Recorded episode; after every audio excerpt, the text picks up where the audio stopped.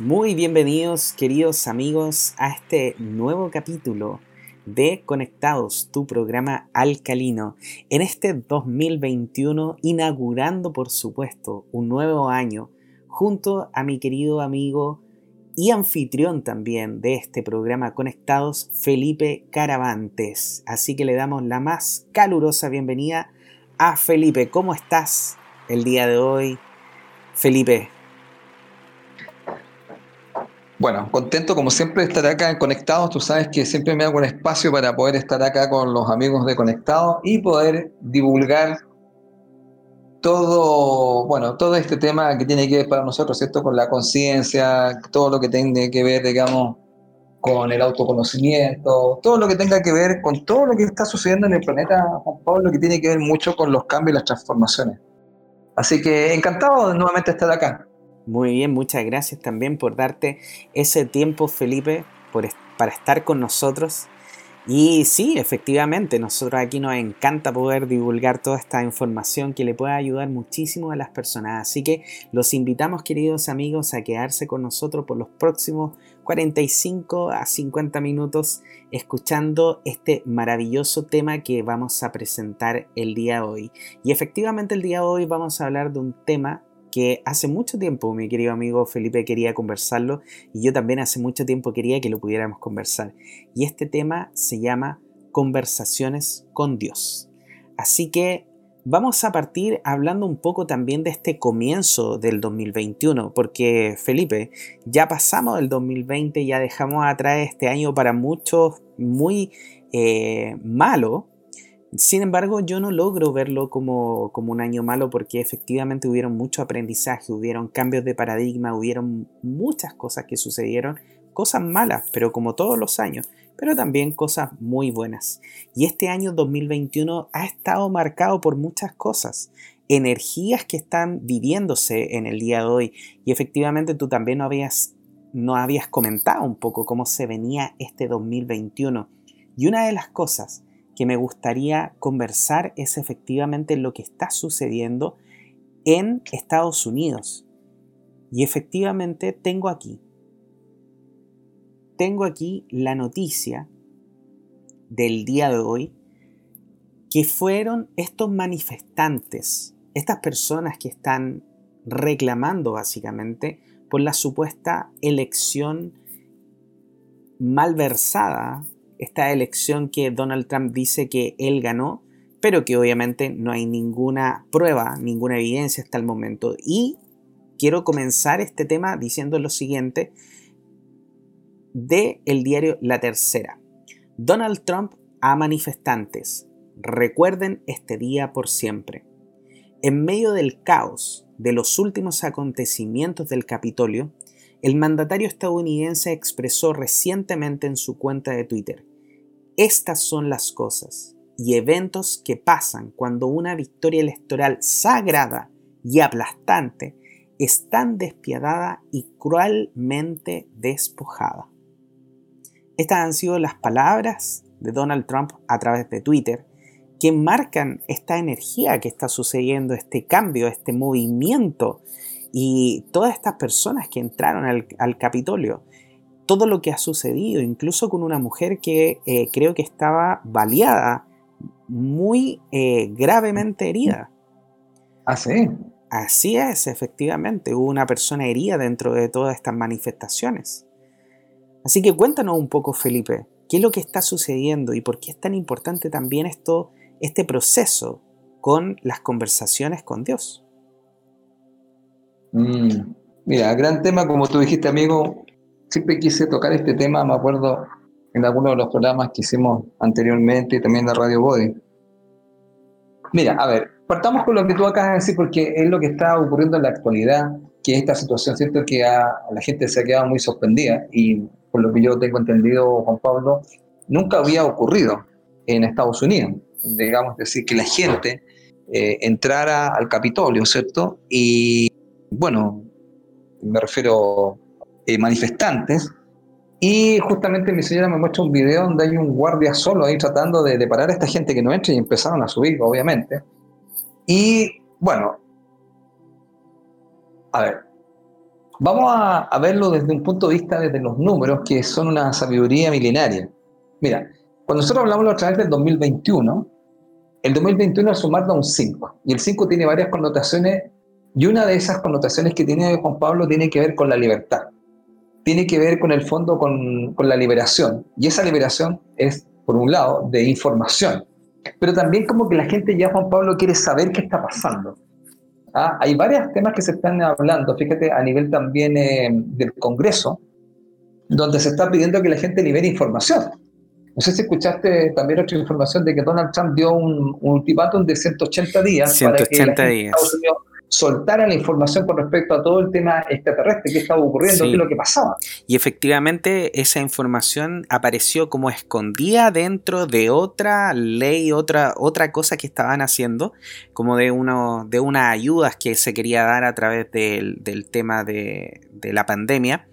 Y como que metieron muy escondido este artículo que Donald Trump efectivamente firmó y, y como tú dices, estaba diciendo que en 180 días la milicia o las diferentes eh, áreas militares de Estados Unidos deberían realizar un informe muy detallado y entregarlo de manera eh, abierta al público. Sin embargo, una de las cosas que decía también este documento era que podía ser que entregaran un informe abierto al público, pero con una parte de ese informe completamente clausurado.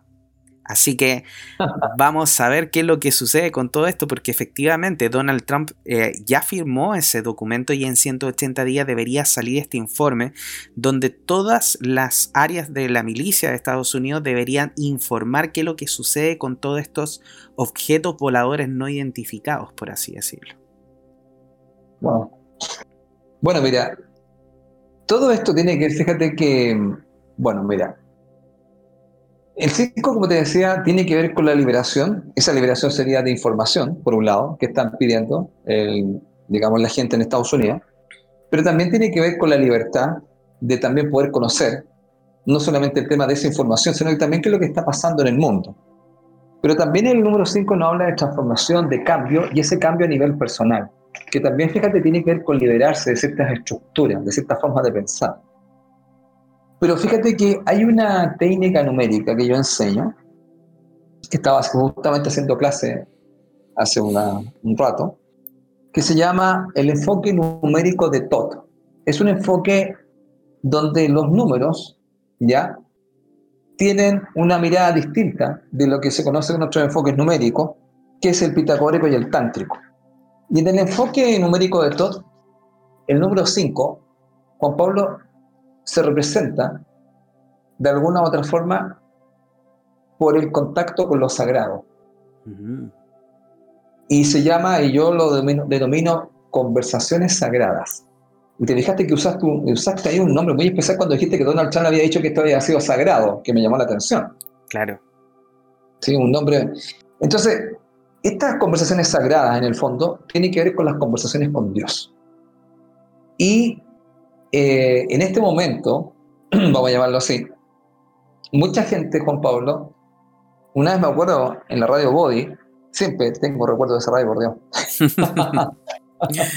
radio, radio maravillosa, muy buenos recuerdos siempre tengo de ese lugar.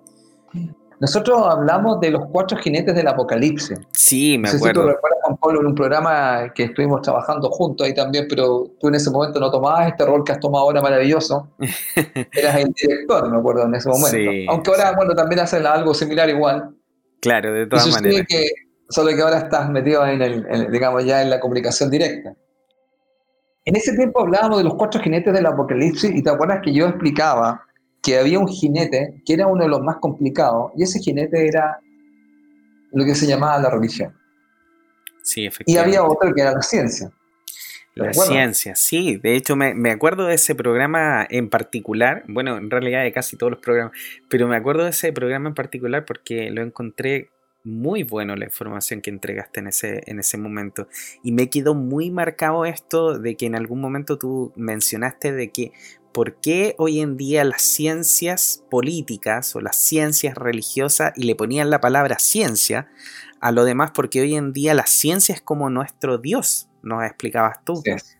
Justamente. Y eso es lo que, y para eso vamos, porque en el fondo el que se volvió más peligroso es la ciencia, porque, por ejemplo, está la ciencia económica, las ciencias políticas. Entonces, cuando dice, oye, pero al final todo es como ciencia, claro. Entonces está la ciencia en el fondo, si tú lo miras, la ciencia en sí, pero está también está la ciencia política, que ahí está la política. Entonces, y también, digamos, está todo este tema de la economía, que son, digamos, la ciencia económica. ¿Qué es lo que hablaba en ese momento yo hace tanto tiempo, esos varios años?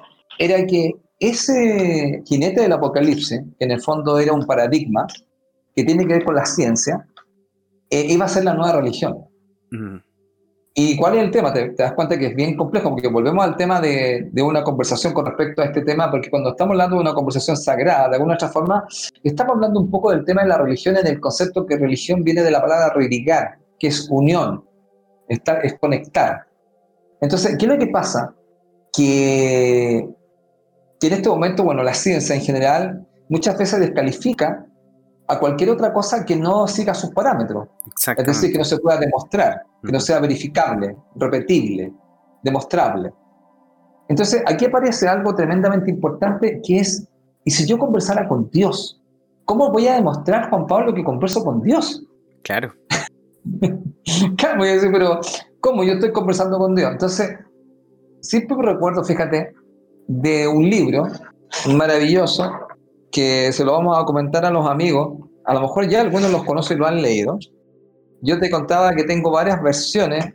Existen varios libros de conversaciones con Dios, pero en el fondo eran una trilogía, pero ahora son cuatro, porque hay cuatro conversaciones con Dios. Y conversaciones con Dios, eh, por ejemplo, el primero que yo tengo traducido es en el año 1995 y la otra versión que yo tengo es exactamente igual. Ahora, la, primera edición en Argentina fue el año 2007. Imagínate tú, que apareció en castellano.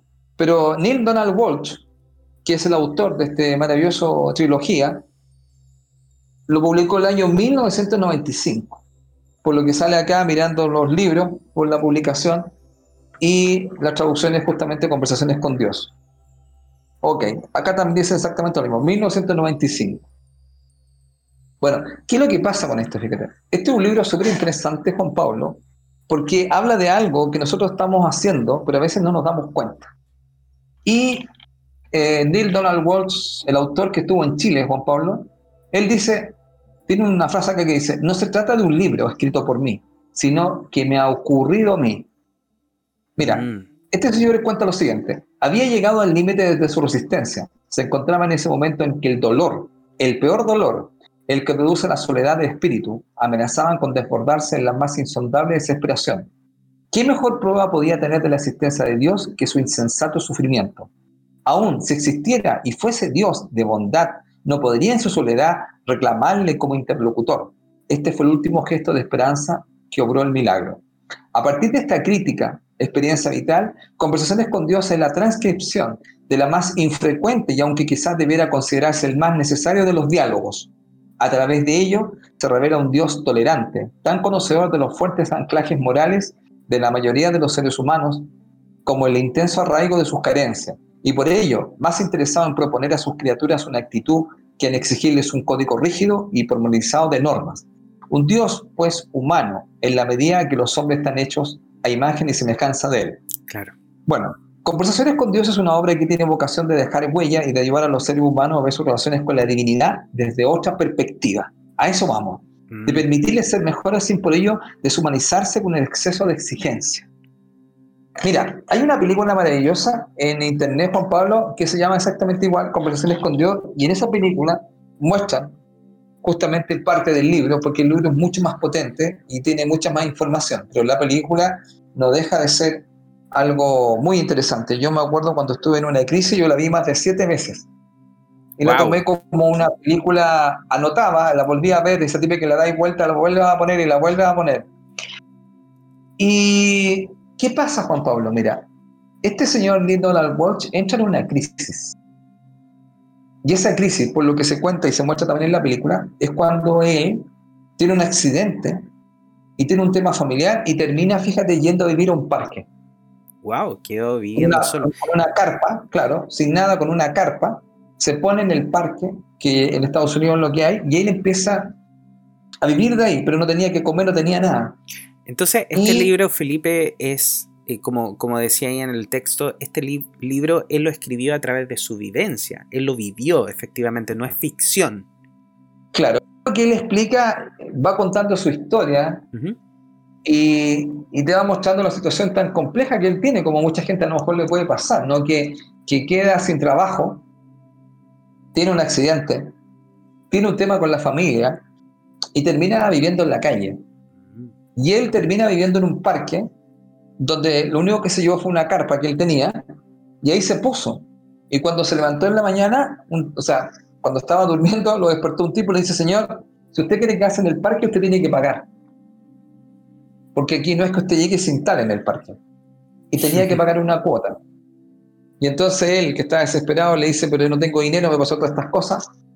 Le dice, mira, existe una forma de que usted puede salir de ahí y es que usted empieza a juntar esa, las latas y usted las va juntando y las mete en esta máquina y con eso usted puede conseguir una cantidad de dólares y con esos dólares usted puede pagar y con eso usted subsiste en el día para poder pagar acá. Bueno, él empezó a hacer todo eso. Pero para no contarles toda la película, la situación es que él empieza desde ahí y él empieza en un encuentro tremendamente profundo consigo mismo. Bueno, va pasando un montón de cosas Juan Pablo en su vida y él eh, termina teniendo una nueva oportunidad en un trabajo. ¿Y adivina a qué se dedicaba Juan Pablo? se dedicaba a lo que estamos haciendo nosotros. ¿En serio? Ahora. Claro. Él consigue trabajo en una radio. ¿Y qué lo que era? Un programa. Mm. Y él trabajaba en eso.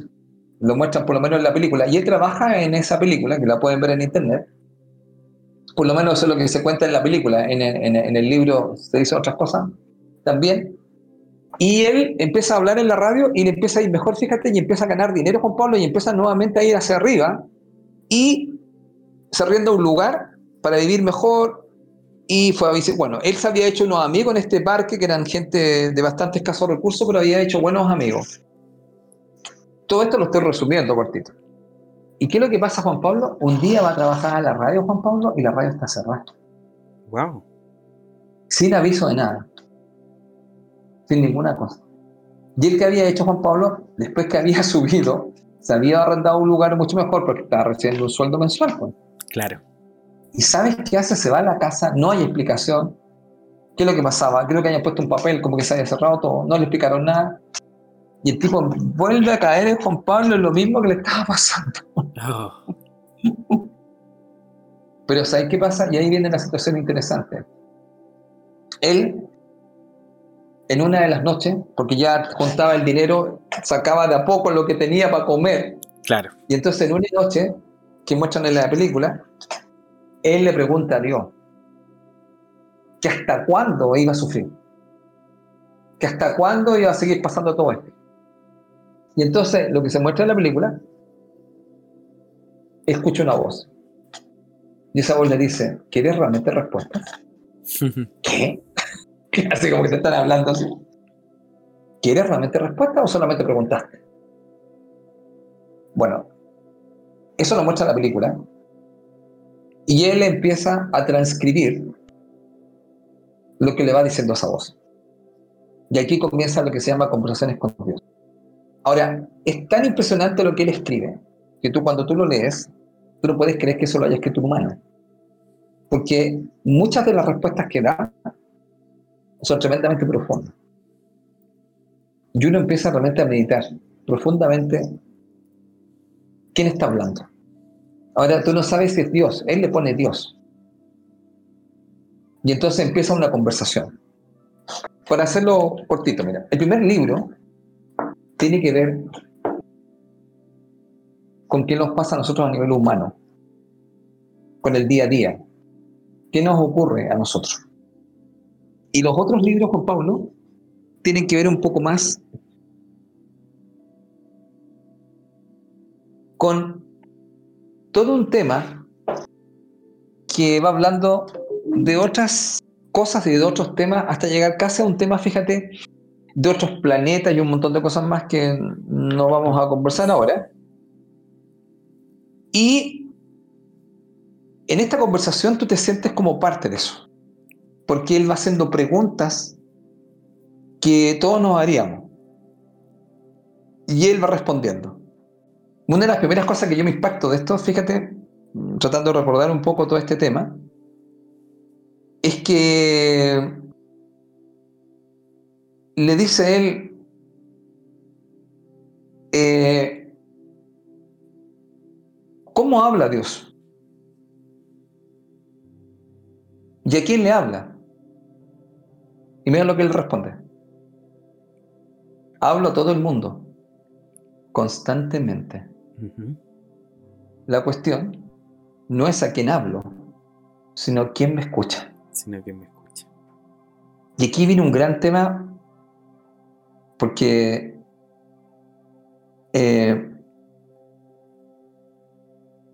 Neil Donald Watch le dice a Dios, mm, no entendí, entonces le dice, ¿me lo podías explicar mejor? Y mira lo que él le dice. En primer lugar le dice, vamos a cambiar la palabra hablar por la palabra comunicarse. Es un término mucho mejor. Resulta más completo y más apropiado. Cuando tratamos de hablar a otros, tú, a mí, yo, a ti, inmediatamente nos vemos restringidos por la increíble limitación de las palabras. Mira lo que te dice. Wow, dicen ya. Ya las palabras uno dice, wow, aquí hay alguna cosa. Claro. Por esta razón, dice, no me comunico únicamente con palabras. En realidad, dice, rara vez lo hago. Mi modo usual de comunicarme es por medio del sentimiento. El sentimiento es el lenguaje del alma. Claro. Si quieres saber hasta qué punto algo es cierto para ti, presta atención a lo que sientes al respecto. A veces los sentimientos son difíciles de descubrir y con frecuencia aún más difíciles de reconocer. Sin embargo, en tus más profundos sentimientos se oculta tu más alta verdad. El truco está en llegar a dichos sentimientos. Te mostraré cómo, de nuevo, si tú quieres. Le dije a Dios que sí quería, pero que en ese momento deseaba aún más una respuesta completa y detallada a mi primera pregunta. Y aquí fue lo que él me dijo. También me comunico con el pensamiento. El pensamiento y los sentimientos no son lo mismo, aunque pueden darse al mismo tiempo. Al comunicarme con el pensamiento, a menudo utilizo imágenes. Por ello, los pensamientos resultan más efectivos como herramientas de comunicación que las simples palabras. Además de los sentimientos y pensamientos, utilizo también el vehículo de la experiencia, que es un magnífico medio de comunicación. Y finalmente, cuando fallan los sentimientos, los pensamientos y la experiencia, utilizo las palabras. En realidad dice, las palabras resultan el medio de comunicación menos eficaz. Así es. Están más sujetas a interpretaciones equivocadas y a menudo a malentendidos. ¿Y eso por qué? Pues debido a, a lo que son las palabras. Estas son simplemente expresiones, ruidos que expresan sentimientos, pensamientos y experiencias. Son símbolos, signos, insignias. No son la verdad. No son el objeto real.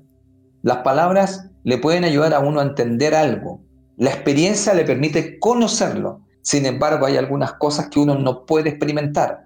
Por eso os he dado otras herramientas de conocimiento. Son los llamados sentimiento y pensamiento.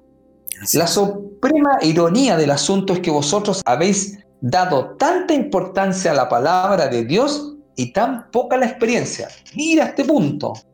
Mira este punto. En efecto, dice, dais tan poco valor a la experiencia que cuando vuestra experiencia de Dios difiere de lo que habéis oído sobre Dios, automáticamente desecháis la experiencia y os quedáis con las palabras, cuando debería ser precisamente lo contrario. Vuestra experiencia y vuestros sentimientos sobre algo representan lo que efectiva e intuitivamente sabéis acerca de ello. Las palabras únicamente pueden aspirar a simbolizar lo que sabéis y a menudo pueden confundir lo que sabéis. Así pues, esas son las herramientas con las que yo me comunico, aunque no sistemáticamente, pues ni todos los sentimientos, ni todos los pensamientos, ni todas las experiencias, ni todas las palabras proceden de mí. Muchas palabras han sido pronunciadas por otros en mi nombre. Muchos pensamientos y muchos sentimientos han sido promovidos por causas que no son resultados directos de mi creación. Y muchas experiencias se derivan también de dichas causas. La, la cuestión consiste en discernir. La dificultad estriba en saber la diferencia entre los mensajes de Dios y los que proceden de otras fuentes. Mm. Esta distinción resulta sencilla con la aplicación de una regla básica. Vuestro pensamiento más elevado, vuestra palabra más clara, vuestro sentimiento más grandioso son siempre míos. Todo lo demás procede de otra fuente. Con ello se facilita la labor de diferenciación, ya que no debería resultar difícil, ni siquiera para el principiante, identificar lo más elevado, lo más claro, lo más grandioso. No obstante, dice, te daré algunas directrices. El pensamiento más elevado es siempre aquel que encierra alegría.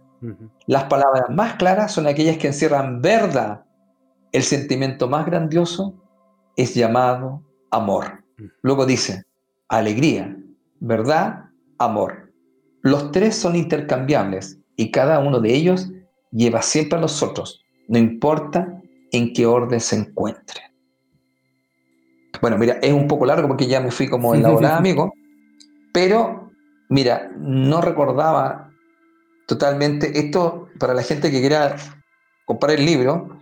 Esto comienza en la página 17, que me llama mucho la atención, que es un número muy poderoso, que justamente ha sido usado también eh, en Estados Unidos.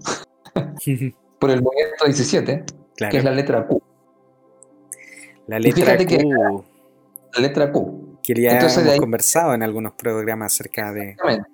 Y aparece el 17, el 18 y el 19, que llegamos al sol. Entonces, mira, amigo, ¿por qué esto es tan importante? Yo creo que la pregunta es justamente la gente se está haciendo. Ahora, amigo, que hay una situación en el planeta donde mucha gente ya no cree en muchas cosas y ya hay un tema con respecto también al tema religioso. Entonces la gente está entrando en una situación donde va a tener que comunicarse con su maestro exterior o con su guía interior. Y entonces quiere escuchar justamente a esta voz exterior, a este guía, pero la gente a veces no sabe cómo. ¿Cómo conectar con eso? Y por eso yo, el número 5 de Enfoque todo se llama conversaciones sagradas. ¿Cómo yo logro de alguna u otra forma conectar con mi divinidad interior? Entonces, ¿cómo yo puedo conectar con ella? Mm. Y aquí, fíjate, yo creo que van a empezar muchos temas con respecto a que la gente quiere definir una nueva forma de vivir. Y la nueva forma de vivir, Juan Pablo, tiene que ver justamente para mí con ser más conscientes de esta parte interna que acá Neil Donald Walsh le llama esta conversación con Dios. Entonces, quiero dejarlo planteado este tema porque yo creo que mucha gente quiere conversar con Dios. Ahora, se le puede llamar como tú quieras, el maestro interior, el guía interior, la divinidad, el creador, como, porque mucha gente le puede dar distintos nombres. Pero yo creo que creo, creo, amigo, que todos estamos entendiendo un poco que necesitamos, yo le llamo un asesor personal. ¿Ya? Yo ya hace un tiempo pido asesoría y tengo a mi asesor personal y en el fondo es eh, el poder hacer esta distinción, como explica acá en el libro, de cómo poder conectar mayormente, no con otra parte que nosotros tenemos, sino que conectar con una parte mucho más elevada que está en nosotros. Como tú ves acá, él lo define por pensamiento, sentimiento, la emoción, eh, la experiencia. Em, así que mira, yo creo que mucha gente en este tiempo va a empezar a hacer justamente lo que hacemos en Conectado, a conectar más con esa voz interior. Sí. Y es tan súper, porque es muy importante efectivamente lo que tú estás diciendo. De hecho, mira, justamente cuando tú estabas conversando acerca de esto, leyéndonos esta parte maravillosa del libro, yo pensaba, claro, hay miles de personas, miles de personas que han intentado, por ejemplo, explicar lo que es el sentimiento del amor a través de las palabras. Hay poetas como Pablo Neruda, hay personas, hay... Si tú le preguntas a todas las personas qué es el amor, cómo definiría el amor, probablemente te van a dar una definición con palabras que nunca se va a acercar realmente a lo que es el sentimiento y cada una de las personas va a tener una definición diferente. Pero estoy seguro que cada una de esas personas cuando siente, cuando tiene la sensación de amor, es inconfundible y para todos lo más probable es que sea la misma. Por eso cuando tú dijiste que las emociones son el sentimiento, perdón, las emociones son el idioma del alma, yo considero de que eso es maravilloso porque sí, realmente es así. Y de hecho, nosotros, todo esto, yo creo que tiene que ver mucho con una con un manejo de la información. Y no me quiero poner ni, ni, conspirativo ni nada acá, pero de cierta manera, cuando a nosotros nos dicen, por ejemplo, ya es que tú tienes que conversar con Dios, nosotros pensamos de inmediato de que, ok, tenemos que, primero que todo, para conversar con alguien, tú te tienes que encontrar con alguien. A no ser, bueno, hoy en día pues, tenemos WhatsApp, tenemos, eh, no sé, pues tenemos el celular y lo podemos llamar. Pero bueno, no, no nos sabemos el número de Dios todavía, así que no lo podemos agregar a WhatsApp. Pero sí, sí tenemos esa, esa sensación de que, claro, de que si tú quieres hablar con Dios, tienes que encontrarte con Dios. ¿Y dónde está Dios? Pucha, quizás muchas personas pueden pensar de que efectivamente Dios está en las iglesias, entonces va a la iglesia a conversar con Dios. Y en realidad no. Es un pensamiento, es un, básicamente es una programación el hecho de conversar con Dios a nivel que nosotros conversamos con otras personas. Y cuando tú mencionaste también acerca de, las personas que nos están guiando, nosotros tenemos efectivamente nuestros guías, nuestros eh, ángeles guardianes, que están constantemente aquí también entregándonos mensajes y esos mensajes son mensajeros también del mismo Dios tanta información que de repente se manipula dentro de esto, como por ejemplo el tema de la glándula pineal. Me estoy acordando de muchas cosas que eh, hay, hay cierta información por ejemplo, el tema de la glándula pineal, hay, incluso hay un montón de personas que hacen cursos para activar la glándula pineal, ¿cachai? Y Oye, cuenta, cuenta, de eso, porque es súper interesante eso. ¿Qué, ¿Qué, sabes de eso, Juan Pablo? Mira, lo que pasa es que el tema de la glándula pineal, por ejemplo, eh, la glándula pineal es, un, es, una glándula efectivamente que está en el centro de nuestro cerebro y en este caso es lo que nosotros podemos llamar como nuestro tercer ojo.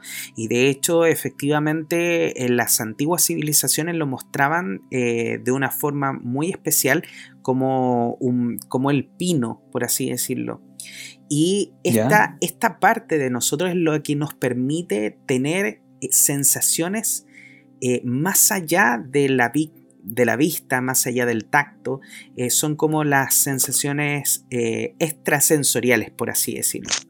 Ahora, dentro de todo esto que nosotros podemos hablar del tercer ojo, de la glándula pineal, hoy en día se dice que la glándula pineal está desactivada. O sea, hay muchas personas que están diciendo, no, mira, si tú quieres activar tu glándula pineal, tienes que hacer tal y tal cosa, tienes que venir al curso de no sé qué, tienes que hacer tal cosa. Y en realidad no. Hay muchas personas que me han dicho, oye Juan Pablo, ¿y tú eh, con quién me recomiendas que haga un curso para activar mi glándula pineal? Y yo le digo, no hagan ningún curso. Y me quedan mirando y me dicen, ¿pero por qué? Porque la glándula pineal jamás se te ha desactivado. Lo que pasa es que la glándula pineal hace mucho tiempo atrás era mucho más grande de lo que es ahora porque nosotros la hemos dejado de utilizar, pero la glándula pineal siempre ha estado activada.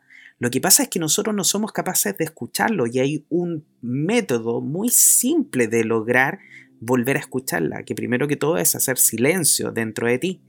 Pero lo otro que también puedes hacer, porque la glándula pineal no está desactivada, sino más bien está por así decirlo, intoxicada. Y se intoxica mm. por la alimentación. Entonces, una de las cosas que ninguna persona te dice dentro de lo que, de lo que es la glándula pineal es que tu glándula pineal está intoxicada con la alimentación que tú tienes y especialmente y principalmente con el flúor.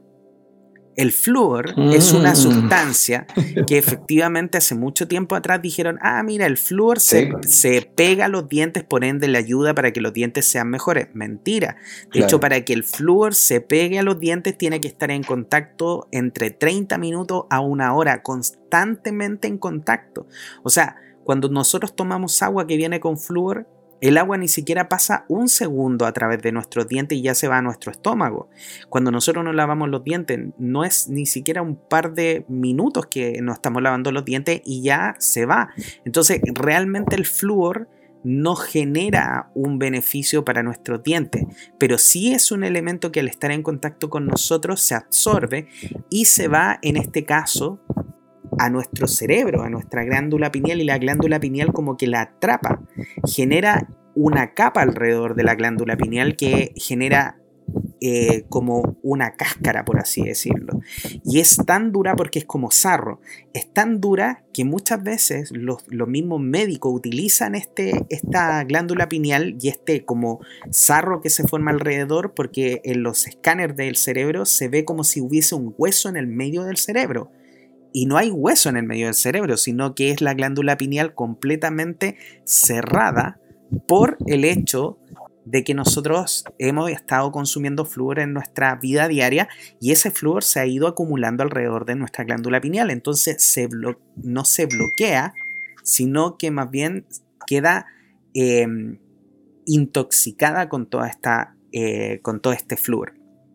Entonces, cuando las personas me dicen, oye, pero ¿qué puedo hacer para activar mi glándula pineal? Nada, sino que simplemente deja, por ejemplo, de tomar agua de la llave que viene con flúor. Ojo, hay muchos países que ya no aceptan el flúor porque el flúor es un veneno, es un veneno muy poderoso y si ustedes hagan, no me hagan caso, vayan a sus baños, tomen la pasta de dientes y lean las instrucciones. Y en las instrucciones dice efectivamente, si tú consumes, si tú eh, ingieres la pasta de dientes, tienes que ir a un servicio médico para poder que te revisen porque efectivamente una alta dosis de flúor podría llegar a matarte. Entonces, es muy importante entender lo, malo que de cierta manera es el flúor. Tú cuando dejas de tomar flúor, ¿qué es lo que hice yo para poder eh, no activar mi glándula pineal, sino que estar más en contacto con ella? Fue dejé de tomar agua de la llave, empecé a tomar agua purificada y asegurarme efectivamente que esa agua viniera sin flúor.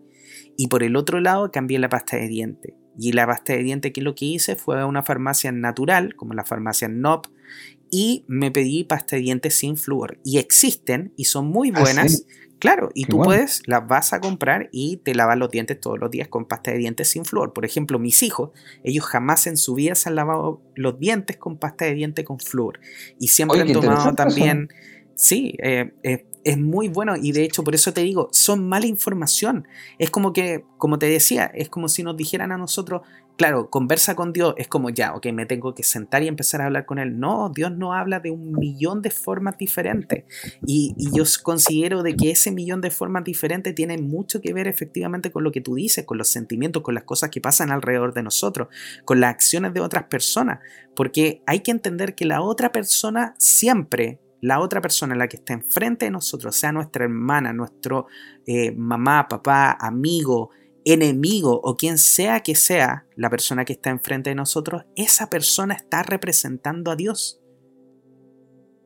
Porque efectivamente nos está enviando una lección. Esa persona está generando, haciendo su papel. Nosotros todos somos parte de Dios.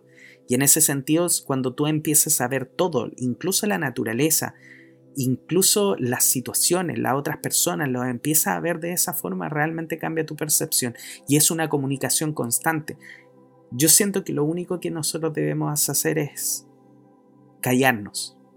Y aunque suene muy fuerte, ¿te acuerdas que hace unos programas atrás yo leí unos mensajes que nos mandaron eh, a través de la, de la regresión a vías pasadas que yo estaba haciendo? Y uno de los mensajes era cállense, Cállense y escuchen a la naturaleza, escuchen al mundo, escuchen a todo, porque en realidad nosotros estamos tan preocupados de miles de cosas, estamos metidos en el celular, estamos metidos en las series, estamos metidos en la música, de repente cuando estamos solos y podemos efectivamente escucharnos, no nos escuchamos porque, ah, ponemos música. Entonces, efectivamente lo que siento yo, y este ya es mi opinión personal, debes simplemente empezar a escuchar más, a escuchar a tu corazón lo que pasa alrededor tuyo. Y de esa forma yo siento que una conexión mucho más grande con Dios, que al final eres tú mismo. Eso siento. Así es. Bueno, amigo, oye, interesante lo de la glándula pineal, me dejaste. Yo creo que para muchos la gente conectado. Espero que este les sirva la, información, sí. Este tema de la glándula pineal, fíjate, entonces uno la activa nomás, en el fondo. No, no, uno no la activa, si tu glándula pineal siempre ha estado activada. Uno lo que hace es que la desintoxica. Tú la, tienes. Claro, la tienes que desintoxicar. intoxicada por el flúor. Por el flúor y por la, alimentación negativa, por así decirlo. Que, o sea, si tú quieres realmente hacer un proceso bueno para volver a conectarte 100% con tu glándula pineal, sería dejar 100% el flúor, tomar agua, eh, agua purificada, ojalá bañarte incluso con agua que no tenga flúor, porque recuerda que a través de los poros también entra el agua. Mm. Entonces, o si te vas a bañar con agua que viene de la llave normal, eso sería bañarte muy rápidamente. O sea, bañarte rapidito y salir cosa que eh, pudiera, tus poros absorbieran la menor cantidad de agua. Em, lavarte los dientes con pasta de dientes sin flúor. Y, Eso lo encontré súper bueno. Y lo otro también es ojalá dejar de comer carne, porque la carne nos baja mucho la vibración también. Sí, yo estoy también de acuerdo con eso. Bueno, iremos todos paulatinamente haciendo eso, yo creo. De a poco. De, a poco. Hay muchas personas que han empezado a sentir la necesidad de dejar la carne. ¿ah? Yo, he conversado con gente, incluso mayores de edad, que me han dicho que sabéis que ya me tiene medio aburrido la carne. Y es como, sí, efectivamente. Y yo creo que tiene que ver un poco con esto también que hemos conversado nosotros, Felipe, del cambio de vibración que se está viviendo en la Tierra. Yo creo que este cambio vibratorio nos está llevando también a querer comer cosas más saludables, querer comer más eh, alimentos en bases a vegetales o a plantas o a frutas. Sí, no, yo, mira, eso yo creo que le está pasando a mucha gente. A mí, por ejemplo, ¿sabes lo que me ha estado pasando mucho? Me ha estado pasando mucho el tema de, consumir mucho, mucho menos alimentos. Eh, bueno, yo me he tenido que arreglar toda la ropa, Juan Pablo, he tenido que llevar toda mi ropa al, sastre acá, eh, y ahí hemos estado, Julia se ríe porque hemos llevado una cantidad de ropa. Así que estoy como con, estoy comiendo como un poco más frugal, por llamarlo así. Y me he sentido con mucho más energía y mucho mejor. Oye, mira, te quería leer algo que tú estabas justamente comentando, mira. En la página 86 del libro, eh, justamente aparece lo siguiente que dice así, mira. Em, dice, el alma es el sentimiento, no el conocimiento, sino el sentimiento. Mira, y mira lo que, mira el comentario que hace. Ya posee el conocimiento, pero este es conceptual, mientras que el sentimiento es experiencial. El alma quiere sentirse a sí misma y por lo tanto conocerse a sí misma es su propia experiencia. Claro, porque fíjate, uno de los temas que, que, hablábamos desde la ciencia, Juan Pablo, la otra vez, era cuando una persona, vamos a llamarlo así, quiere conectar con algo mucho más profundo, entonces, generalmente eh, quiere que se lo expliquen. ¿Ya? Pero el tema de que la explicación, que es conceptual, que es justamente lo que dice acá, que es el conocimiento, eh, hay cosas que tú no puedes explicar. Entonces, yo justamente lo pongo siempre con un ejemplo tan simple como esto. Por ejemplo, yo te puedo explicar lo que es un beso a una mujer, por ejemplo. Pero te podría explicar forma conceptual lo que es, pero tú nunca vas a saber lo que es un beso hasta que tú no hayas vivido la experiencia. Exactamente. Entonces, como dice, experienciar el sentimiento. Entonces, imagínate tú cuando das un beso de amor a alguien, o un beso de pasión, si nuestro amigo conectado, eso no se puede explicar. se tiene que sentir. Claro. No es conceptual. Entonces, claro, por eso que acá dice el alma es el sentimiento y no el conocimiento. Entonces, bueno, aquí es donde justamente, fíjate, eh, eh, entramos en algunas situaciones de que, por eso me acuerdo siempre de una, de una historia que es de Buda, que contaba que cuando Buda se iluminó, que era Siddhartha se ilumina y se convierte en Buda, llegó un filósofo a conversar con Buda. Entonces Buda le dijo que no tenía nada que conversar, porque le dijo no tengo nada que explicarte. Porque tú tienes que transitar este camino, tienes que experimentar y vivirlo. Así es. Así que lo echó porque no había de conversar de conceptos en sí, no era filosofar en sí, sino que era vivir la experiencia. Y yo creo que ahí está el tema, porque fíjate que eh, yo creo que hay una, hay una sensación, digamos, en este momento, yo creo, en la gente, que, bueno, nosotros lo hemos conversado acá. Eh, a ver, yo creo que hay una sensación igual en las personas de vulnerabilidad. Hay una sensación también de que todo es como casi impredecible. No sabemos lo que va a pasar, qué es lo que va a ocurrir. Y entonces, eh, mucha gente en el fondo se siente, digamos, solo, desprotegido. ¿Ya? Y entonces ahí donde, donde siempre me recuerdo de un número, que es el número 11, que se llama el gurú. Y el número 11 tiene el número 2, ¿ya? que se conoce como, como la mente previsora. Para convertirse en un gurú, gu, eso es, digamos, vamos a decirlo, es oscuridad en sánscrito, ru es luz. Siempre para poder conectar con el número 11 es necesario trabajar con el número simple que es el 2. Y el 2 tiene un mensaje para la gente, que justamente está ahora, porque tenemos el 2 por mucho tiempo. Imagínate que estamos en 2021, estábamos en 2020, habían varios 2 que eran 2 2. Y el 20 va a estar por mucho tiempo. Y ese mensaje, fíjate, tiene que ver, vamos a decirlo así, que tú comprendas que tú nunca has estado solo,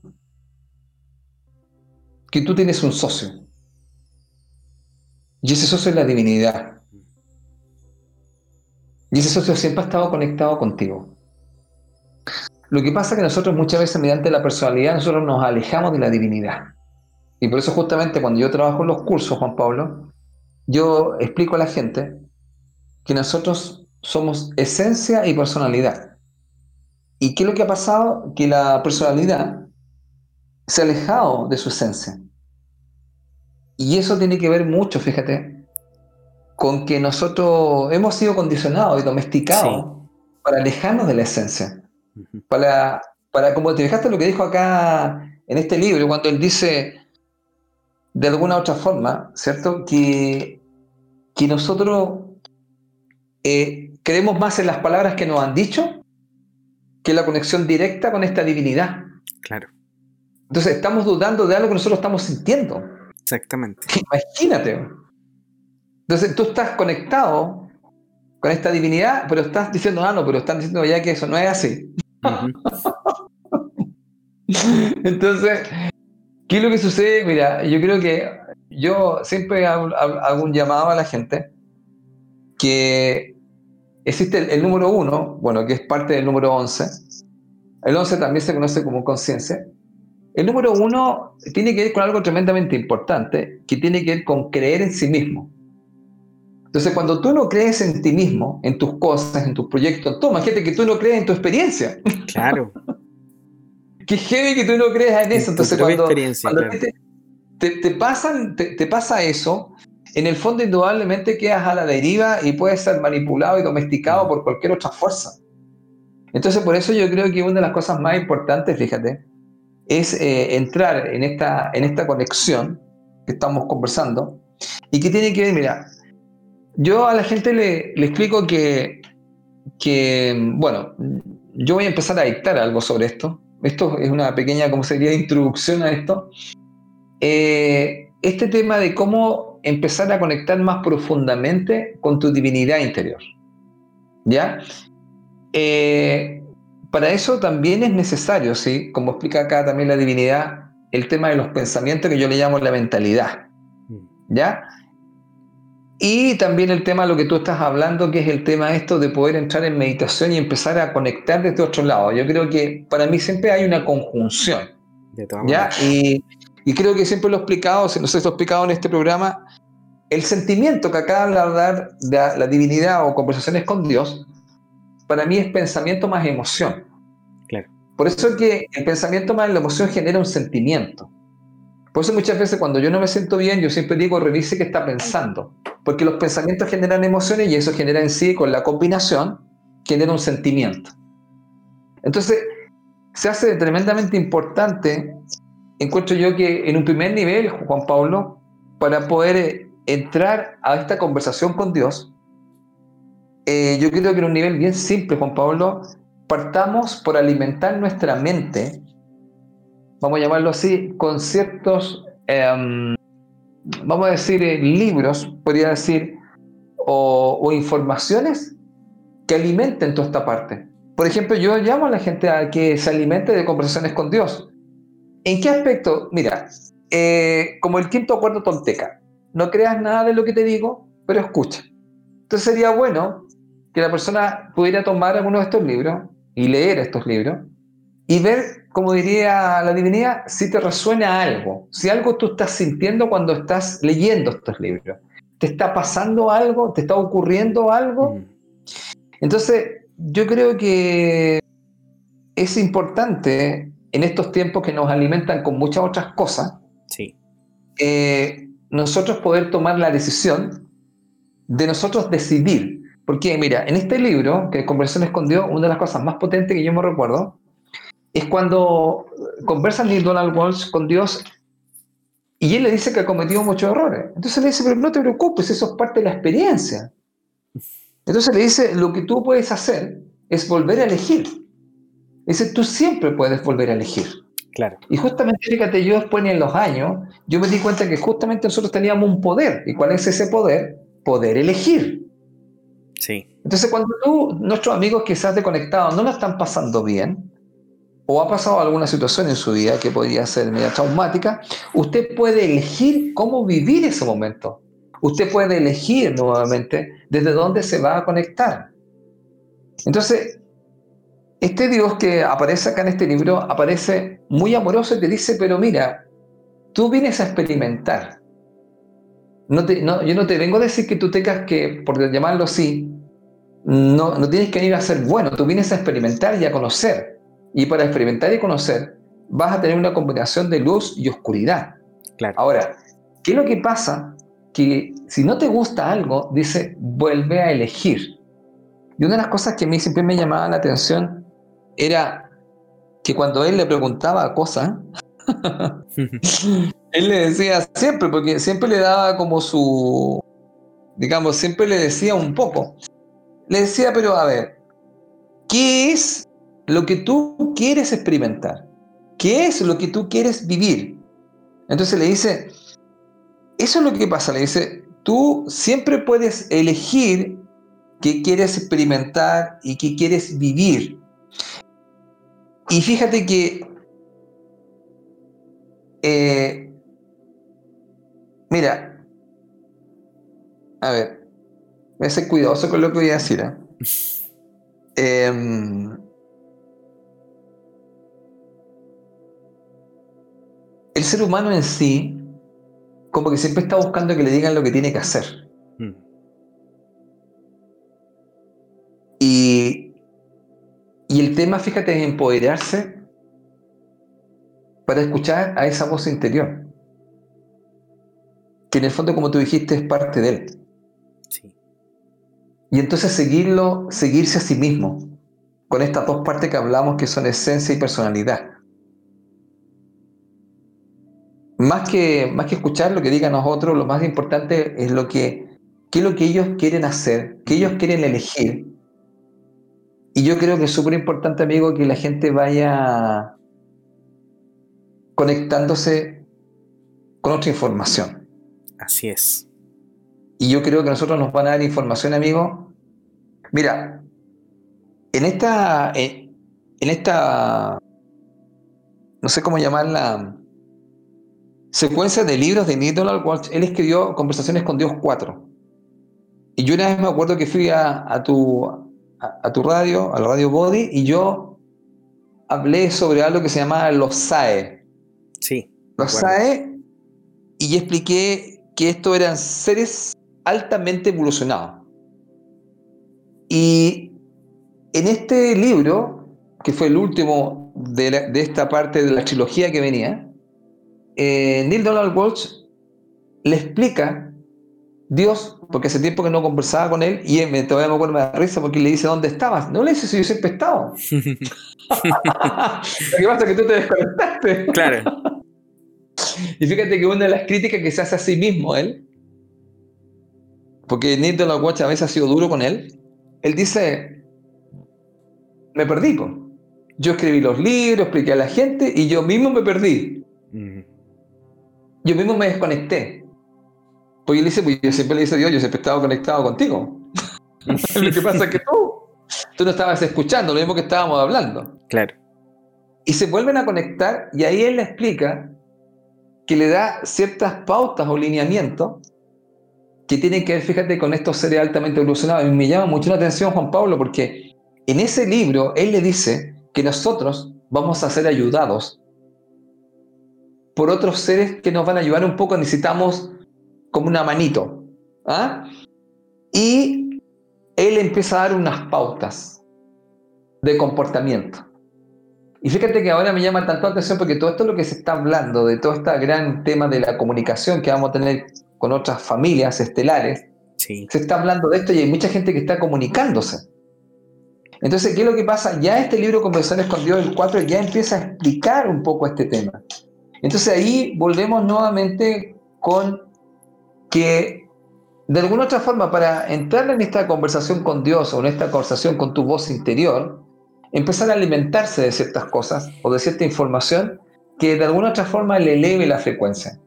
Porque fíjate que hay una cosa que yo lo expliqué la otra vez en el programa, era eh, ¿Desde dónde te conectas? ¿Desde el amor o desde la ausencia del amor? ¿Te recuerdas de eso? Sí. Y entonces, eh, acá fíjate, estaba leyendo justamente, eh, dice lo siguiente, mira, que nosotros tenemos pensamientos de amor o de temor. Él dice, temor es la energía que contrae, cierra, acumula, huye, daña. Mira, acumula. Me acuerdo de un programa que hicimos del tema de la acumulación. Sí. Yo me he metido mucho con otro tema también, amigo, que se llama el minimalismo, ¿ah? que es súper interesante. Buenísimo, sí. Me ha llamado la atención ese tema y le he estado dando ahí un tiempo trabajando en eso. Ahora, dice, ¿qué es lo que es el amor? Es la energía que expande, abre, revela, comparte y sana. Mira, el temor prohíbe, el amor quiere. El temor agarra, el amor deja ir. El temor duele, el amor alivia. El temor ataca, el amor repara. Mira qué potente. Mm. Entonces, a lo que a lo que yo me refiero en el fondo que eh, para la gente de conectado que quisiera entrar en una comunicación más profunda, interno, yo lo que veo desde mi punto de vista, que para poder escuchar esta voz del alma, por llamarlo así, eh, creo que es interesante como inspiración poder tomar este texto que se llama Conversaciones con Dios. Y yo lo he regalado este libro varias veces. ¿eh? En la universidad se lo regalé a varias personas. Y hay personas que después se compraron los otros libros y después hicieron no así fanáticas de esto, pero sí muchas veces ahí lo que hacían, lo tomaban como un libro, que lo abrían en cualquier hoja y escuchaban qué es lo que decía. Y te cuento aún más, ¿ah? el autor Neil Donald Walsh, cuando escribe este libro, que escribió no solamente esto, sino que escribió varios y lo separó y definió este primer libro, cuando él quiere editar este libro, Juan Pablo, eh, lo manda y no lo, no lo toman en cuenta. Y hay una persona que lo manda a una editorial y el tipo se lo devuelve y lo mandan de vuelta, lo muestran en la película, se lo devuelven y le dicen que, el libro no, no, era muy interesante. Entonces él le hace, se enoja con el tipo y le hace una apuesta al tipo y le dice, te, te, te desafío a que tomes cualquier página del libro y que leas solamente una página y me cuentas si no te pasa algo. Porque se dio cuenta que el tipo no lo había leído y se lo mandó a una persona en especial. Y este tipo parece que se molestó y tomó el desafío y tomó cualquier parte del libro.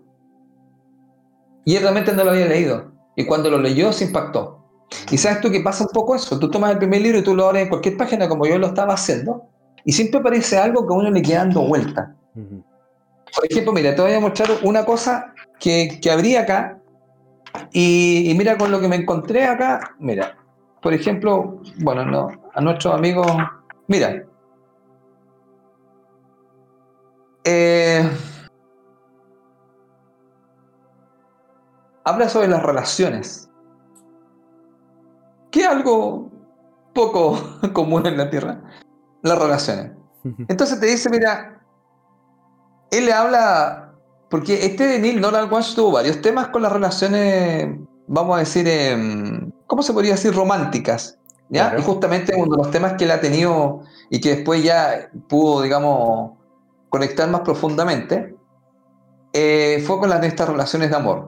Entonces, le dice, mira, le dice, eh, en el contexto de las relaciones, no hagas nada porque lo percibas como una obligación. Mm. Hagas lo que hagas, hazlo con la percepción de la gloriosa oportunidad que las relaciones te proporcionan para decidir y ser quien realmente eres. Mira, es uno de los temas que yo explico en clase. Le digo, a través de las relaciones, yo crezco y yo me conozco. Si tú lo miras desde una parte mucho más espiritual, no es para tener una familia, tener hijos y una mujer. No, es a través de ellas yo crezco y yo me conozco. Y mira lo que él dice acá, es una oportunidad que te proporciona para decidir y ser quien realmente eres. Ahora, le dice, eh, muchas veces la gente tiene una mala opinión de las relaciones, amigo, porque habla de que las relaciones la inician por los motivos que no son los correctos. ¿Ya? Por ejemplo, dice, ah, mira, le dice, utilizo la palabra correcto como un término relativo en relación a que sea algo favorable. Le dice, mira, como ya he señalado antes, la mayoría de la gente inicia las relaciones por los motivos equivocados. Por ejemplo, mira, poner fin a tu soledad, llenar un vacío, mm. conseguir amor o tener a alguien a quien amar. Y, dice, y estos son los mejores motivos. Otros lo hacen para tranquilizar su ego, otros lo hacen para acabar con sus depresiones, otros lo hacen para mejorar su vida sexual, otros lo hacen para recuperarse de una relación anterior, otros lo hacen para aliviar su aburrimiento. Dice, ninguno de estos motivos funcionará, y a menos que con el tiempo tenga lugar algún cambio dramático, la relación no saldrá bien. Mm. Entonces, ¿qué es lo que pasa? Fíjate, eh, ese es otro tema, que uno empieza a decir, bueno, entonces estoy relacionándome por los motivos equivocados, claro, y por eso, fíjate, aparecen muchos temas también acá eh, que yo muchas veces lo planteaba así y lo conversaba la otra vez con mi señora. Yo le decía, mira, eh, generalmente la gente, cuando entra en una relación, entra a tomar, mm. no a dar. Y fíjate que cuando tú entras desde ahí, yo las cosas de ella las encuentro bastante complejas. Ahora, ¿te acuerdas que una vez hablábamos cuando tú entras desde el dar? Es que tú eres abundante. Pero si tú entras a tomar, es que eres escaso. Bueno, para mí la divinidad, Juan Pablo siempre lo ha dicho en otros programas también, a nosotros nos contaron un cuento. Mira, la divinidad es abundancia. Todo es abundante. Solamente existe la abundancia, pero los metieron en un concepto de escasez. Sí. No, la escasez no existe. Todo es abundante. mira, en este momento mismo, Juan Pablo, hay un montón de gente que le está yendo súper bien y hay un montón de cosas. Lo que pasa es que el tema es cómo tú conectas con la abundancia, esa es otra cosa. Ahora, que no te enseñaron a conectar con la abundancia, eso te lo compro de todas maneras, porque a nosotros, amigos, no nos han entrenado, ¿cierto? Para conectar con la abundancia, que para mí en el fondo, mira, también representa la divinidad. Porque para mí la divinidad es la abundancia. Entonces también yo digo, cuando tengo una conversación con Dios, yo también tengo una conversación con la abundancia. Pero, para, pero esa conversación con la abundancia o esa conversación con la divinidad también tiene que partir, amigo, desde el dar. Mm. Entonces, cuando yo parto desde el dar, yo ya soy abundante. Y te acuerdas que una vez hablamos en un programa acá, tú siempre puedes dar cosas. Y te acuerdas que una vez yo creo yo te dije, puedes dar tres cosas. A ver si mal recuerdo. Primero, tú puedes dar atención. ¿Te acuerdas que conversamos? Tú, cuando alguien te pregunta algo, tú puedes dar atención. Sí. Basta con que escuches a alguien, porque realmente alguien te quiere preguntar algo o, o, digamos, o entras en una conversación y das atención. Pero también tú puedes dar conocimiento. Porque todas las personas han aprendido algo y algo te pueden enseñar. Y lo último es que siempre, amigo, puedes dar una sonrisa a la gente. Yo me acuerdo siempre de este señor, el, cómico este argentino. El, argentino que no voy a decir, el, como le dicen a él, a Jorge Alice. Ah. que él dice que él llegaba, se subía eh, a los asesores y decía buenos días y nadie lo pescaba. nadie lo pesca. Él le sonreía, nadie lo miraba, así que al final dijo él, empecé a tomar la cara de Moai que tenían los chilenos. Entonces, al final, fíjate, yo creo, amigo, eh, yo hablo, yo creo en el fondo también en una conversación con Dios, pero en una conversación que también tiene que ver con la abundancia. Mm. Y esa conversación con la abundancia tiene que ver con el dar. Y lo que estábamos conversando, ¿no? Por ejemplo, nosotros yo creo que aquí estamos conversando con Dios porque nosotros estamos dando información que puede ser relevante o no para las personas, pero siempre creo, amigo, que dejamos algo como una motivación para buscar algo. Y yo creo que aquí está este tema, por ejemplo, de buscar esta conversación con Dios que tiene que ver con la divinidad, pero que también la puede hacer usted a través de estos libros maravillosos del señor Neil Donald Walsh, que es una trilogía, que es Conversaciones con uno, dos y tres, y nosotros estamos hablando en el fondo de Conversaciones con Dios 1, que justamente fue uno de los libros, fíjate, que más se vendió en el mundo. Entonces, em,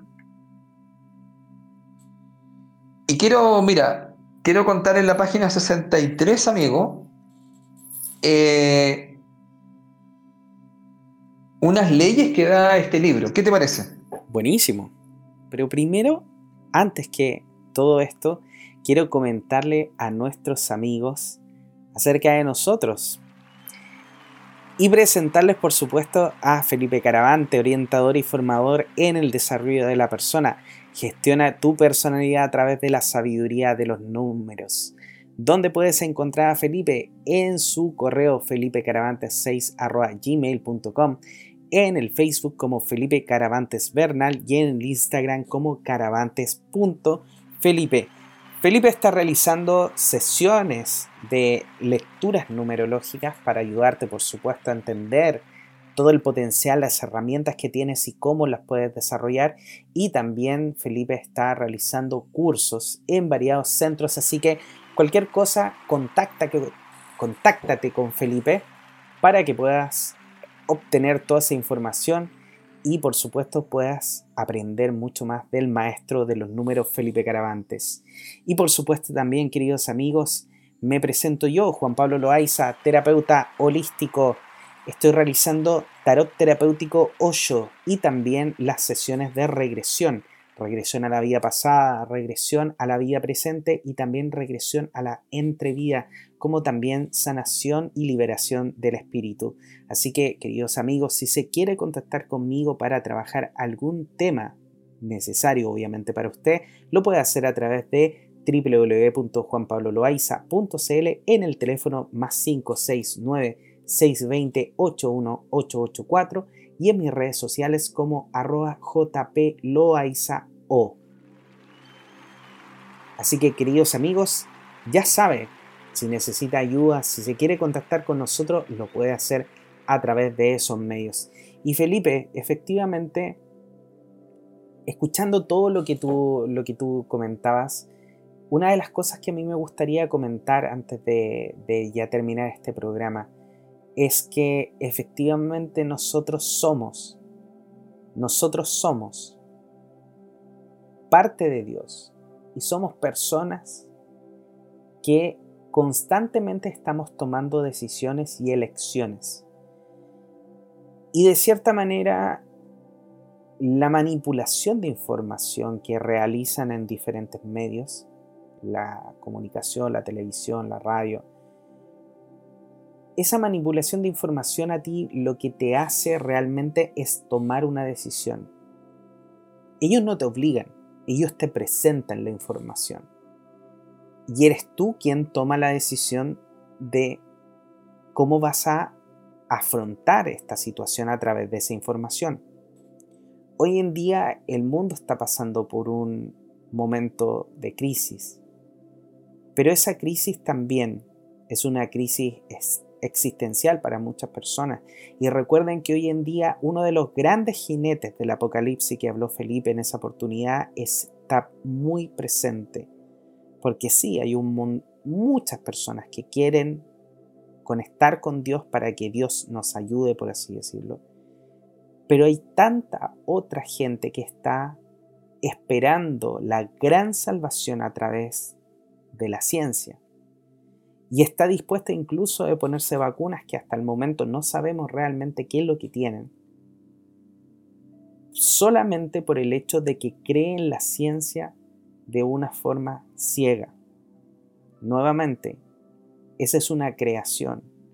Si tú tomas tu poder de atención, tu poder, que tu poder es tu conciencia, y la pones donde quieres ponerla, da lo mismo donde sea, tú vas a crear esa realidad. Nosotros creamos realidades constantemente, solamente debes darte cuenta dónde estás colocando tu atención, cuál es la realidad la que estás creando. Porque efectivamente puedes crear una, una realidad con mucho miedo y el miedo, queridos amigos míos, no existe. El miedo nosotros no lo podemos ver, no lo podemos buscar, no lo podemos guardar, no lo puedes tocar, lo sientes, está dentro de ti, efectivamente, y ahí dentro de ti es real, pero el miedo no existe en otra parte más que en tu propia alma, en tu propia cabeza. Si tú lo crees, ahí está, pero también están los sentimientos de amor, también está el atraer las cosas positivas, por ende, yo lo que te invito es que te concentres efectivamente en lo que tú quieres, que no es esperes que eh, la ciencia te resuelva todos tus problemas, sino más bien empezar a conectarte con el poder interno que tienes tú y empezar a traer efectivamente lo que tú quieres, empezar a tener estas conversaciones con Dios y empezar a atraer lo que tú en tu vida quieres. El otro día justamente una persona me decía, sí, pero es que uno no puede pedir todo lo que uno quiere. Y yo le dije, ¿por qué? Tú puedes pedir todo lo que quieres. Y me dijo, sí, bueno, tú puedes pedir todo lo que quieres, pero no puedes esperar que todo se te dé. ¿Por qué no? Si puedes. Y así es como a nosotros nos tienen manipulados, como decía Felipe. Así es como a nosotros nos tienen programados, porque nos han hecho saber de un montón de formas que, por ejemplo, nosotros no nos podemos comunicar con Dios si no es a través de un edificio, digámoslo así, o va a través de, como dicen eh, en, una religión, a través de Jesús. No puedes llegar al Padre si no es a través de mí, o lleguen al Padre a través del Hijo. Entonces siempre nos han puesto limitancias, siempre nos han dicho que para que Dios nos perdone tenemos que quizá ir a una iglesia y pedir también que el, que el cura escuche nuestros pecados y que nos dé una penitencia porque somos malos y porque nos hemos portado muy mal, no somos, no somos eh, dignos de Dios Dios ni siquiera nos puede mirar, imagínate, somos tan malos y estamos eh, completamente hechos de barro y todos los malos somos nosotros, todos los malos. Y eso no es así, querido amigo. Esa es una invención. A nosotros nos lo dijeron esto y nosotros lo creímos. Y en el momento que lo creímos, lo creamos. Pero tú lo puedes cambiar. La conversación con Dios de la que está hablando con Felipe es simplemente el cambiar este punto de vista. Es el entender de que tú no necesitas ningún intermediario para conectarte con Dios, que no necesitas sentarte en un lugar especial, que no necesitas ir al Tíbet, que no necesitas hacer un peregrinaje ni a Perú, ni ir a la India, ni hacer nada. Tú puedes estar conversando con Dios sentado en el baño, literalmente. Yo creo que buen lugar. Sí, yo creo que a más de uno de nosotros, alguno de nosotros nos ha pasado que hemos tenido ideas inspiradoras, sentimientos maravillosos. O... Sí. Sí, sí, Oye, y disculpa, en ese aspecto, fíjate, se ha estudiado mucho que cuando uno se está bañando, hay muchas ideas inspiradoras que llegan. No sé si será por el tema del agua, pero algo ocurre. Es que sí, pues el agua tiene que ver con las emociones, pues entonces nos conectamos con, ese, con esa parte que son las emociones y efectivamente fluyen mejor, mucho mejor las cosas. Entonces, queridos amigos, mi comentario sobre todo esto, lo que habíamos estado hablando, eh, de los jinetes del apocalipsis, de las ciencias, que hoy en día se convierte en nuestro Dios, porque hoy en día toda la humanidad tiene puesta su fe en que la ciencia va a brindar una cura a algo que ellos mismos crearon, a algo que está siendo manipulado desde el día uno para que nosotros lo creemos. Recuerden, investiguen. Hay países que ni siquiera han tenido grandes contagios y no han hecho nada, ni siquiera han cerrado sus fronteras. Simplemente no dejaron que la información pasara por los medios. Porque nosotros, tú, yo, somos responsables de la realidad que creamos, una de las grandes, de las grandes manipulaciones que tuvo el ser humano desde comienzos del tiempo, fue que a nosotros nos hicieron creer que nosotros no éramos nada. Y hoy en día aquí en Conectado le estamos diciendo, queridos amigos, ustedes son todos, son parte de Dios. No tienes que ir a ningún lado especial para conectarte con Él, simplemente habla internamente, conéctate y comienza a sentir esa información. Y mientras más vayas hablándote, más vas a ir sintiendo. Y cuando vayas sintiendo esa información, no la pongas en duda, simplemente actúa sobre ella y te vas a dar cuenta de los cambios maravillosos. Simplemente crea la realidad que tú quieres, porque tú tienes el poder de hacerlo, tienes el poder de hacer todo. Tuviste el poder de crear esta vida que quizás no te gusta en estos momentos. Bueno, como dice mi amigo Felipe, toma la decisión. Toma la decisión, una nueva decisión, una mejor decisión, para que el día de mañana los frutos que obtengas efectivamente sean los que tú sí quieres. Eso quería comentar, querido amigo Felipe. Muy bien, Juan Pablo, te estaba escuchando muy atento. Bueno, mira, eh, sí, pues hay tantas cosas que has dicho. Es tomar, tomar en el fondo nuestro poder personal, ¿cierto? Sí, de que en el fondo esa es la invitación. La invitación a que nosotros podamos conectar, que desde conectado es que conecten, ¿cierto? Con su poder interno, escuchar a su voz interior, el, el, tener estas informaciones que puedan, desde como lo que estamos conversando hoy día, desde un libro Conversaciones con Dios, que es una trilogía, puedan revisar Pueden también en, YouTube ver la película Conversaciones con Dios para que se hagan más la idea también, ya que funciona con imagen y todo eso. Mira, yo para cerrar, como dices tú, yo quiero dejar en la página 63 del libro, fíjate. Muy bien. Bueno, sigue, sigue este diálogo. Esto es un diálogo que, que tiene muchas cosas y un libro que realmente está escrito, fíjate, como dijimos ya hace mucho tiempo, quizá hay cosas que ustedes dirán, ah, pero eso ya lo conocemos ya. Pero como estábamos diciendo, el año 1995 este libro fue escrito. Si ustedes se dan cuenta, ha pasado bastante cantidad de años. Del 95 al 2021 que ya estamos. A ver, si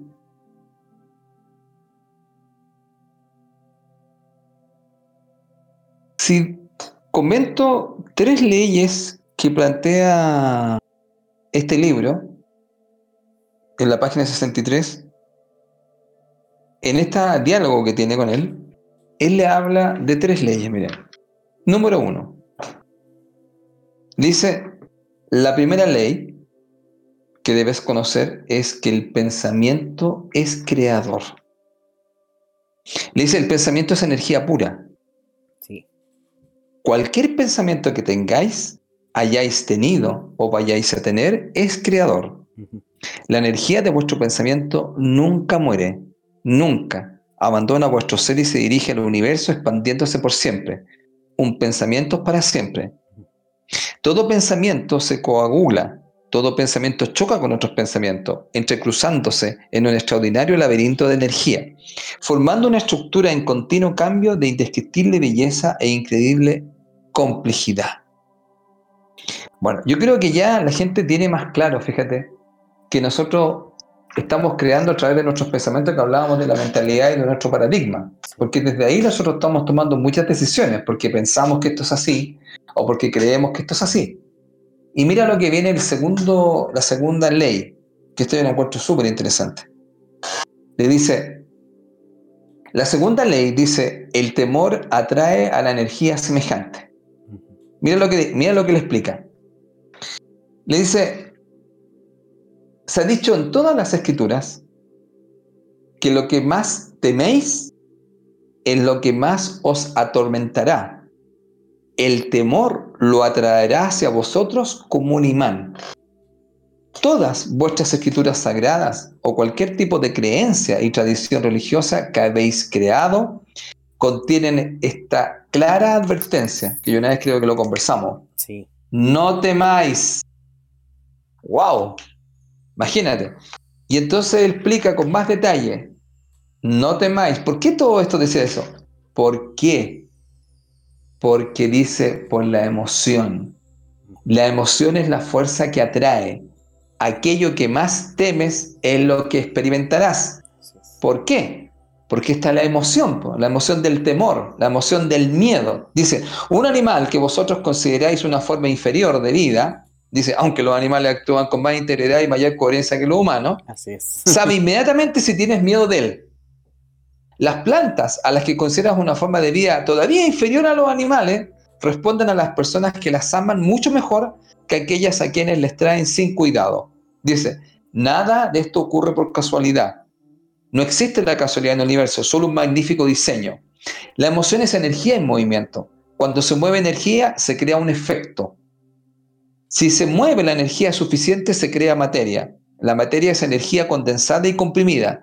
Si se manipula la suficiente energía de una determinada manera, se obtiene materia. Todos los maestros entienden esta ley. Esta es la alquimia del universo. Este es el secreto de toda la vida. Por lo tanto, mira amigo, ¿ves? volvemos con algo que ya se habla mucho. La emoción es la fuerza que atrae. Por eso que no basta el pensamiento. Uno le pone el condimento de la emoción y ese es como yo le llamo el imán. Claro. ¿ya? Porque es justamente, digamos, lo magnético. Y la última ley, amigo. El amor es todo lo que hay. Esta es una de las cosas más complejas porque uno no puede pensar que eso no es así. Lo que pasa, ¿te acuerdas cuando hablábamos otra vez de la neutralidad? Nosotros lo definimos como algo, como bueno, como malo, porque en el fondo todo lo que existe es el amor. Así es. Ahora, ¿qué es lo que pasa? Que todo de alguna otra forma es neutral y nos trae un aprendizaje. Lo que pasa es que nosotros cuando las cosas nos gustan decimos que fue estupendo y maravilloso. Y cuando no es así, pensamos que es terrible. Pero eso es una, es una cosa netamente, como se decía, netamente personal. De nuestro punto de vista. Claro, y te acuerdas cuando hablábamos otra vez que se había una guerra, los que vendían armas estaban pero tremendamente felices. claro. Claro, porque, porque claro, ellos se iban a forrar, como dirían. Entonces, mira, en este, ya en estos tiempos, que, que, ya estamos en 2021, yo creo que siguen siendo válidas estas leyes. El pensamiento es creador, el temor atrae la energía semejante, que en este caso justamente el temor atraerá, dice, hacia vosotros como un imán y el amor es todo lo que hay. Yo creo que con, esta, con estas tres leyes nos estaríamos despidiendo porque yo creo que es solamente una invitación. Una invitación a que puedan conectar con este libro maravilloso que nos trae una información que yo hasta ahora, las personas que han leído el libro, a todos les ha parecido muy interesante y algunos, como te dije, eh, lo han vuelto a leer y a releer más de una vez.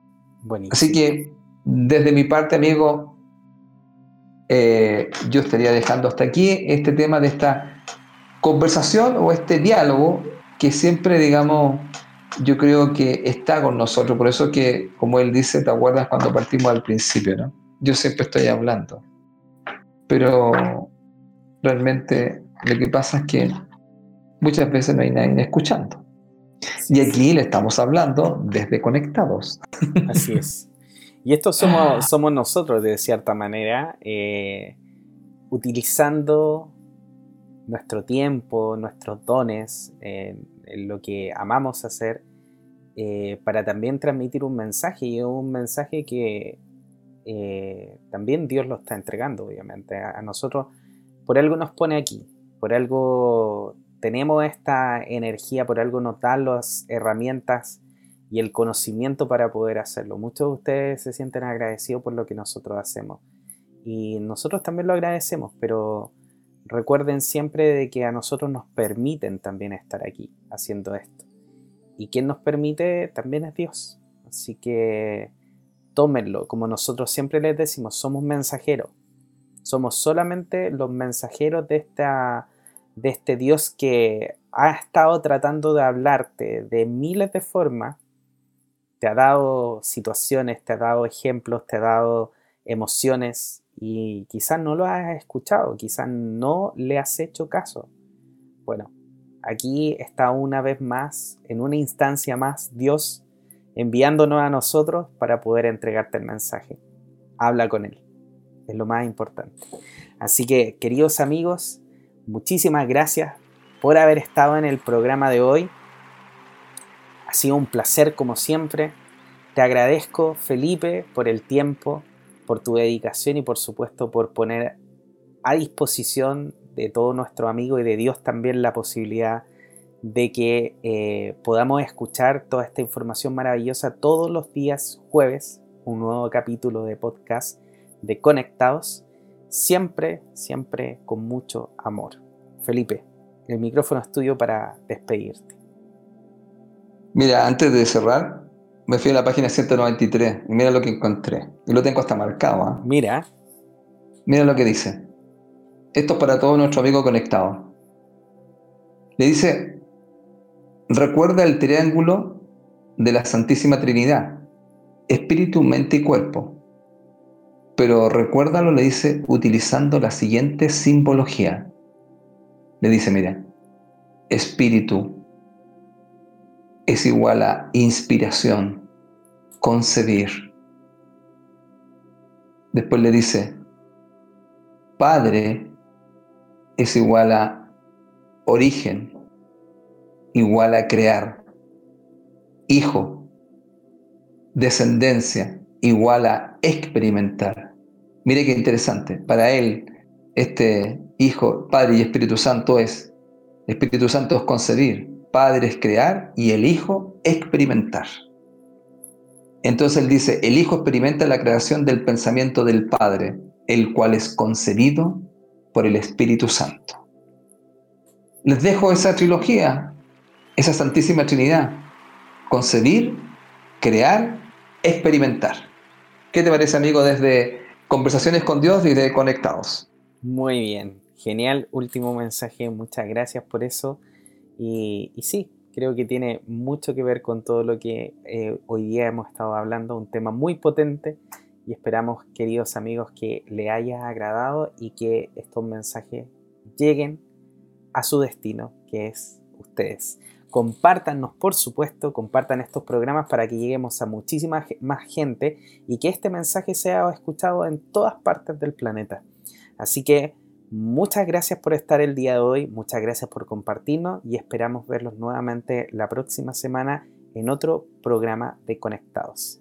Que tengan una maravillosa semana y nos vemos pronto. Adiós.